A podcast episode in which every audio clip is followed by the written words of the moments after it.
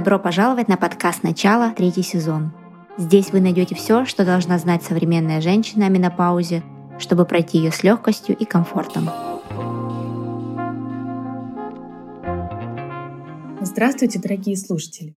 Сегодня с вами гинеколог, кандидат медицинских наук, врач первой категории Ваганова Янина. Обсуждаем мы с вами сегодня тема – это альтернативная терапия менопаузальной гормональной терапии, образ жизни и альтернативные практики. Давайте же разбираться, что нужно делать и вообще с чего начинать. Первое, про что поговорим, это физические нагрузки. Физические нагрузки, они неэффективны с целью купирования вазомоторных симптомов. То есть это с целью уменьшения потливости, приливов, озноба. Но они однозначно приводят к улучшению качества жизни, улучшению когнитивных функций, это улучшение памяти, улучшение концентрации внимания и улучшению физических функций женщины, физического здоровья со значительным снижением риска смертности. Физические упражнения, они считаются оптимальными, если они составляют как минимум 150 минут аэробных упражнений средней интенсивности или 75 минут высокой интенсивности в неделю. Необходимо равномерно распределять упражнения на 4-5 дней в неделю ну, либо в идеале заниматься каждый день. При выборе интенсивности необходимо помнить, что уровень подбирает вам специалист, так как количество нагрузок в начале будет зависеть от вашего физического состояния, ну и, конечно же, возраста. Необходимо выполнять упражнения на укрепление группы мышц бедра, спины, живота, нижних конечных, верхних конечностей, груди не менее двух раз в неделю. Необходимо также сокращать время, проведенное в положении сидя и лежа, и Главное – это ставить перед собой цель, проходить не менее 10 тысяч шагов в сутки. Физические упражнения не приводят не только к улучшению настроения, к улучшению качества жизни, но и, главное, они снижают риски сердечно-сосудистых осложнений, риски общей смертности и улучшают метаболический профиль. Сохраняется мышечная масса, что является профилактикой саркопении, сохраняется мышечная сила, также отмечается улучшение когнитивного здоровья, памяти, концентрации внимания. У женщин, получающих физические нагрузки в указанных диапазонах, встречаются реже заболевания сердца, инсульты, переломы, рак молочной железы и толстой кишки. Конечно, нельзя обойти вопрос снижения коррекции массы тела в период пери- и постменопаузы. Поэтому во время приема обязательно врачом проводится определение индекса массы тела, и измерение объема талии. Для того, чтобы понимали, есть ли риск сердечно-сосудистых заболеваний или смертности от э, заболеваний данной группы. Для измерения, для определения индекса массы тела, вы это можете сделать все прекрасно сами. Есть известный индекс Кетли, при котором ваша масса тела делится на рост в квадрате. Тем самым, если масса, индекс массы тела находится в диапазоне 19-25, то, ну, 24,9, то у вас нормальная масса тела. От 25 до 29,9 это получается избыточная масса тела.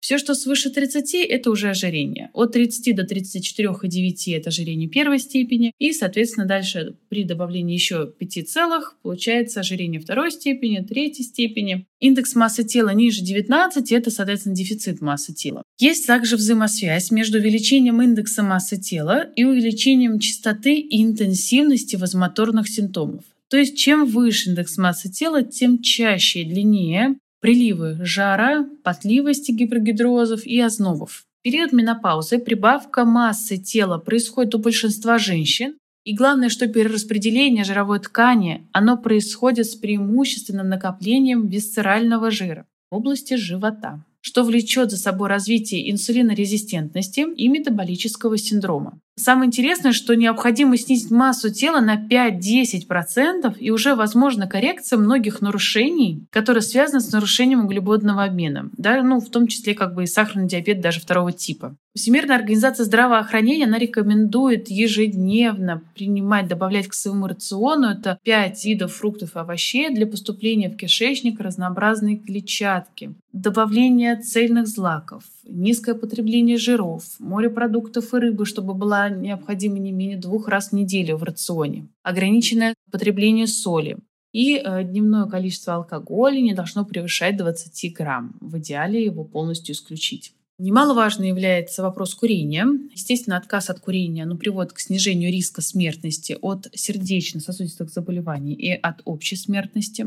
Доказано, что менопауза наступает раньше у курящих женщин. Если даже было незначительное, но длительное курение, то риск кардиальной смертности, то есть смертности из-за причин сердечных заболеваний, повышается в два раза по сравнению с некурящим. В течение каждых пяти лет риск увеличивается на 8%. Что касается когнитивной функции, да, это концентрация внимания, улучшение памяти. Что в данной области можно сделать? Необходимо в обязательном порядке контролировать артериальное давление, профилактировать или лечить уже имеющуюся гипертензию. О гипертонии, гипертонической болезни мы говорим только тогда, когда цифра артериального давления у нас свыше либо равны 140 на 90. Это уже идет первая стадия гипертонической болезни. Измеряем давление не меньше трех раз и уже берем среднюю цифру. Не терять интерес к изучению всего нового, необходимо стимулировать познавательную деятельность, придерживаться высокой социальной активности. Регулярные физические упражнения не значительно будут влиять на улучшение когнитивных функций.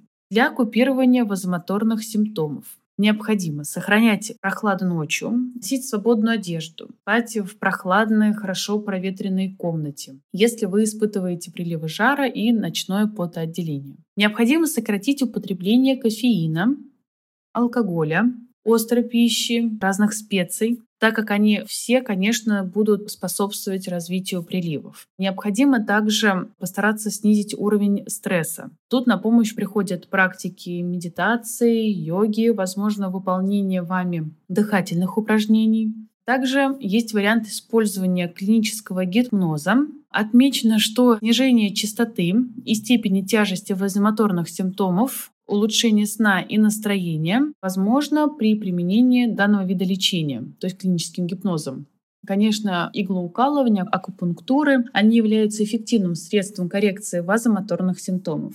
Поэтому главное помнить о том, что всегда нужно придерживаться основных правил правильного образа жизни. Это физическая активность, это правильное питание сбалансированное, с исключением алкоголя, коррекции соли, был белково-углеводный жировой баланс был полностью вам подходил и по калорийности. Также необходимо выполнять возможные практики йоги, медитации, дыхательные упражнения на снижение стресса, исключить курение, исключить алкоголь. И все перечисленные выше средства, они значительно влияют на улучшение качества жизни женщины в менопаузе, снижают вазмоторные симптомы, приводят к улучшению когнитивных функций и, соответственно, улучшает качество жизни женщины. С вами была врач-гинеколог Ваганова Янина.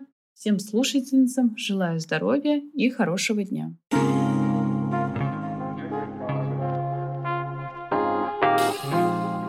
Подписывайтесь на наш подкаст, чтобы не пропустить новые выпуски. Присоединяйтесь к нашим сообществам в социальных сетях.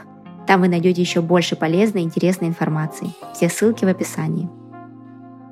На подкасте «Начало» мы обсуждаем различные подходы и мнения относительно улучшения качества жизни в период менопаузы. Перед применением любых услышанных рекомендаций обязательно проконсультируйтесь со своим лечащим врачом. Будьте здоровы!